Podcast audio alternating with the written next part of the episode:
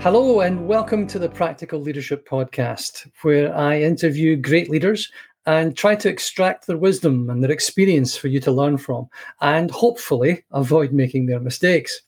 If you want to upgrade your leadership skills in 25 minutes, check out practical leadership.academy. My guest today is Cat Hoch. She's VP of Marketing at Operatix I'll ask her to introduce herself in a minute. We're going to dig into how she makes a statement to her boss and how she wants to be managed and how liberating she finds this. And then also how she uses the same technique managing in the round with her colleagues. Catarina Hoch, thank you for joining me. Thank you, Paul. It's a pleasure to be here today. Can I ask you, would you be so kind? Would you introduce yourself? So, my name is Catarina Hoch. Uh, everybody calls me Cat, which is easier. Um, I'm the VP of Global Marketing at Operatix. Operatix is a sales development company, so we help B2B technology vendors to generate more pipeline and revenue through teams of outbound sales. And a little bit about myself I'm originally from Brazil, but I have a very German accent. So I also have to say I'm half German, otherwise, people will, will not know where to fit me in. I moved to the UK seven years ago. Uh, before that, I have always worked marketing and sales, um, always in B2B. Worked for a fashion magazine, which was quite interesting. And my first experience in B2B tech specifically was at Operatix, where I started six years ago as an SDR. And the reason why I joined at the time was because when I moved to the UK, I couldn't speak English. So I needed a job where I could speak German or Portuguese. So that's how I learned Operatix. And while there, I worked for six months as a as an SDR for the German market. At that time, I managed to develop my English a little bit. uh, and after six months, I, I moved into a marketing role, which is where my passion lies, where what, what I absolutely love doing. And since then, I've been growing with the company. At the time I joined, we had 30 people. Now we have 300. So I think that tells a little bit of the journey I've been on and how, how exciting these last uh, five, six years have been. That's an incredible journey. Sales and understanding how people work and how people buy, you can apply it to so much. Very From much. Discovery yeah. to, to, to listening skills, all these great things.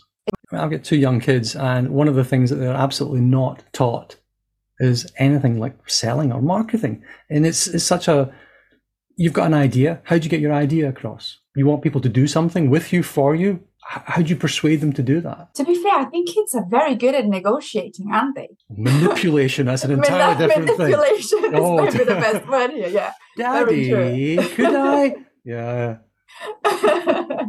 very much. But it's probably because they know very well the the receiver of the message, right? That's it. That's it. They, they know their ideal customer profile, which is parent number one or two. Yes, very, very much so. Do you know what? I was having a conversation with uh, with one of our board advisors the other day, and you know he's an extremely knowledgeable guy. He coaches and teaches lots of people in this world about leadership and stuff. And I was like, "You are there at the top. Who do you get inspiration from?" And he said to me, "From my daughters." And I was like, "That's incredible." But uh, when he said it, I was like, wow, that's so interesting because I'm sure they have you as a reference, but but you also look down to them and like understand what, what's going on and, and the dynamics. And I found it quite fascinating. So when did you first become a, a manager of people? I was probably like 22 or something. I was I was quite young, and and I remember I was thrown right into the deep end. Uh, and I know it wasn't it wasn't managing people as such because they weren't my team, but they were people that I had to manage in the sense of um, keeping everybody happy and making sure that they were all kind of sticking to their deadlines and tasks and stuff. Another ex- uh, another job I had to manage. I was covering like a maternity cover, and they just got gave me like 15 people to manage. It was a team that was selling advertisement for a newspaper so there were people like twice my age uh, that had been at the company for 15 years. And that was me, that young girl, trying to manage these people. So I kind of had to figure it out myself. And when you have to do that, you you just try what works and what doesn't, and then you carry on doing what works and you stop doing what doesn't. In any experience that I had of managing people, it all boils down to understanding how they want to be managed and how they feel comfortable being managed. Because once you understand what the other person is is feeling and what drives them, then you can uh, adjust your communication and your management style to them. So um, one day I I I I went to my boss and I said, "Look, I'm a very critical person of myself, so I'm always going to beat myself up a lot if I make a mistake.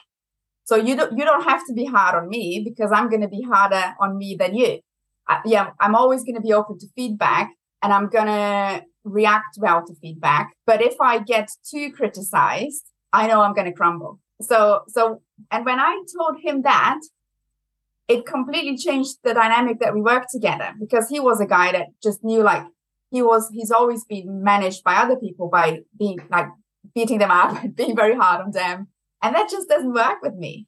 So, so when I understood how I like to be managed, I also and I and how liberating it was to just share it with my manager at the time.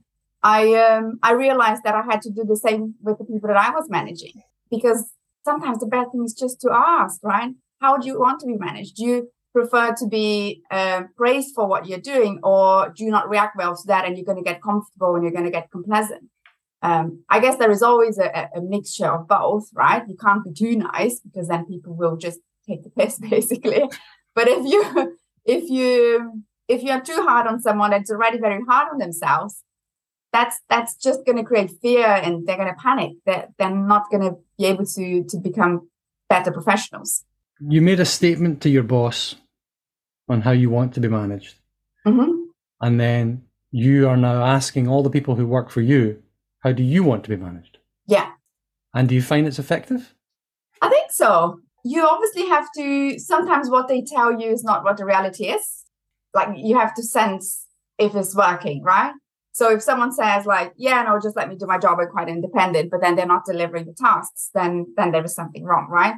So i think it's always making sure that people um, have accountability for what they're doing and and and you don't have to be the one chasing right? So i think like with remote working for example you know, some some uh, some leaders they were like, oh, now people work from home, I can't see what they're doing. For some people, that's fantastic, right? Because you just give them a bit more autonomy. You don't micromanage them. You're not seeing where they're spending the time. They're just delivering delivering the work. And if they're not, then then you have to look into what's wrong.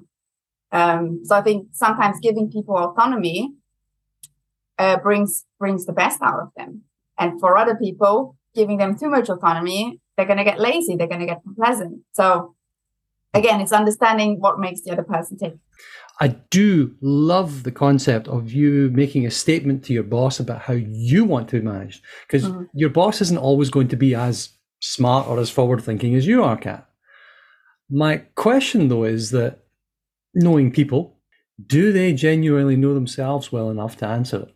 Maybe so, they don't, but that will mm. make them think because some people they just don't know right no. so if you ask the question and even if they don't give you the right answer they will start paying attention on it yeah i think i mean it's almost like the the, the coaching conundrum is most of coaching is awareness mm-hmm. it's just bringing people's awareness back to whatever it is you're talking about Very and true. if you're raising people's awareness on you need to be managed people need to know what their objectives are and how they how they're going to proceed and what it is they need to do and their resources and all that sort of stuff. How do you want to be managed? I'll just leave me alone. Yeah, no, sorry, no. Yeah, it depends. You know, it, it really depends. What one thing, uh, I, one framework that I really love, and and it works both ways, right? The thread that I'm picking out here, Cat, is you're applying all these different ideas not only to the team that works for you, but the managers that you work for. Mm-hmm. So you're equally you're, you're putting yourself you're, I suppose in a way you're elevating your, your yourself by stating to them, "I'm going to manage you," which I wonder what sort of response do you get when you do that? Do you mean that from people above me? Yeah. I think because I've, I've always been very open and honest, always, you know, so they, they know I, if I'm feeling something, if I'm thinking something, I'm just going to say it. I'm always going to be quite transparent because that's just the way I am. I think that the the response I get is is also the same. It's like just genuine feedback. If you if you're open and honest with someone, they will typically op- be open and honest with you as well. So if your heart is pure, if your intent is noble, right? You're you have got a positive intent. You're meaning it to to improve and to do better, and you're asking from a place of positivity and engagement. Yeah, yeah, hundred percent. Because how boring is it? Would it be if if you're if you were always the same way and you never learn anything and you never hmm. change and you never progress, right? So for me, receiving feedback is a way to progress. is, is a way to to open open up my my mind to different things and to different point, points of view. You're essentially you're using all the different frameworks and, and ideas that you've come across that you're using for your own team and turning them flipping them and using them to manage your manager or to improve the mm-hmm. way that you or yourself are being managed. Yeah and, and, and you know like managing people is not just top down is is is to the side is above is everywhere right? Do you use the same leaning in idea of applying these uh, management techniques with your team and with your boss as with your colleagues? I think you, you don't just manage people below you, you manage people above you and to the side, right? You, you need to manage relationships and manage communication and manage expectations.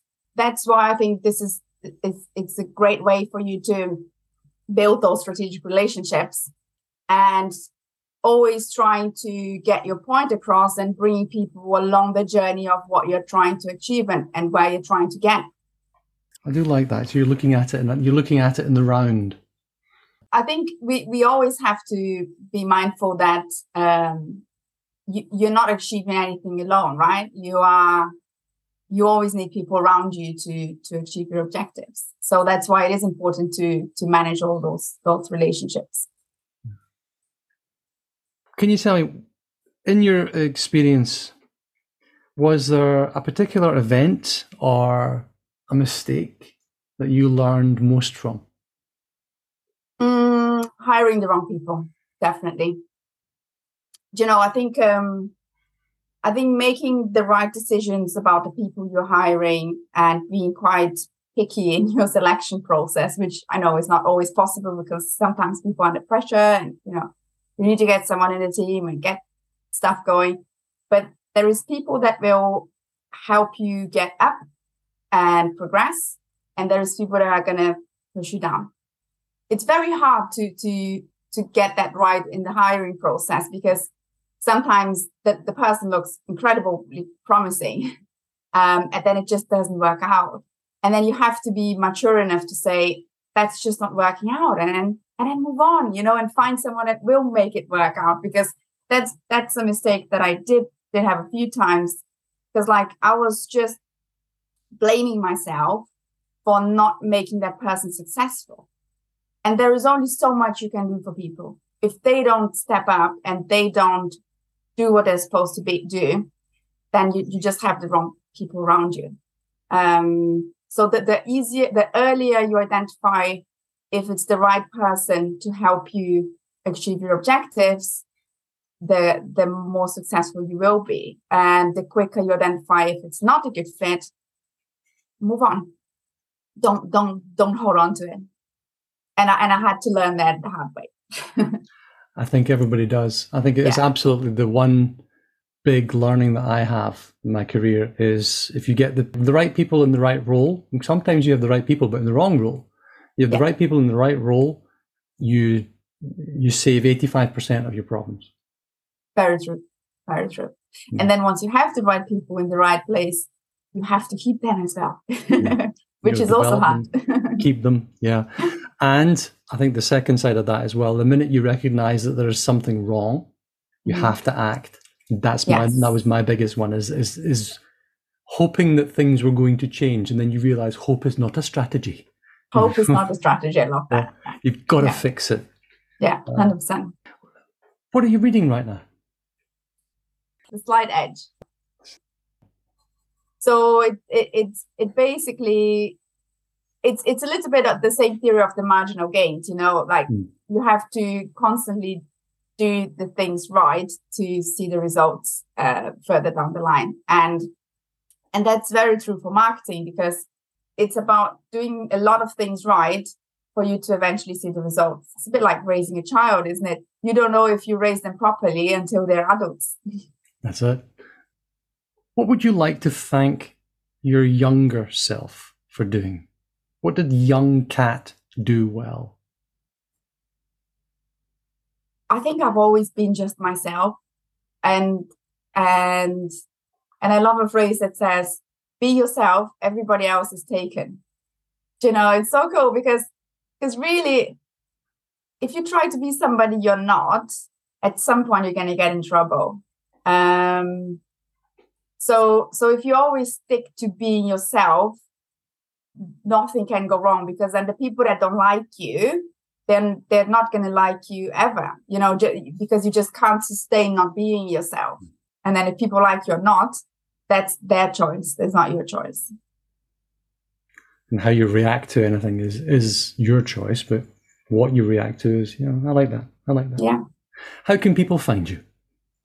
Um, I'm quite active on LinkedIn. I think that's where you found me as well, Paul. So um, just try to find me, Catarina Hoch. Um, you can also uh, get in touch via email. So it's catarina.hoch at operatix.net. Have a look on our website as well, operatix.net, to learn more what we do. And yeah, other, other than that, just LinkedIn is the best place. Cat Hoch, thank you very much indeed. Thank you for the invite, Paul. It's been a pleasure. Great conversation. That's a wrap. Thank you for joining me today. Your homework subscribe and share this with a friend or colleague. Please leave your five star review and any comments you have because that really helps me to improve every day and it helps people to discover me online. If you want to upgrade your leadership skills in 25 minutes, you should check out practical leadership.academy.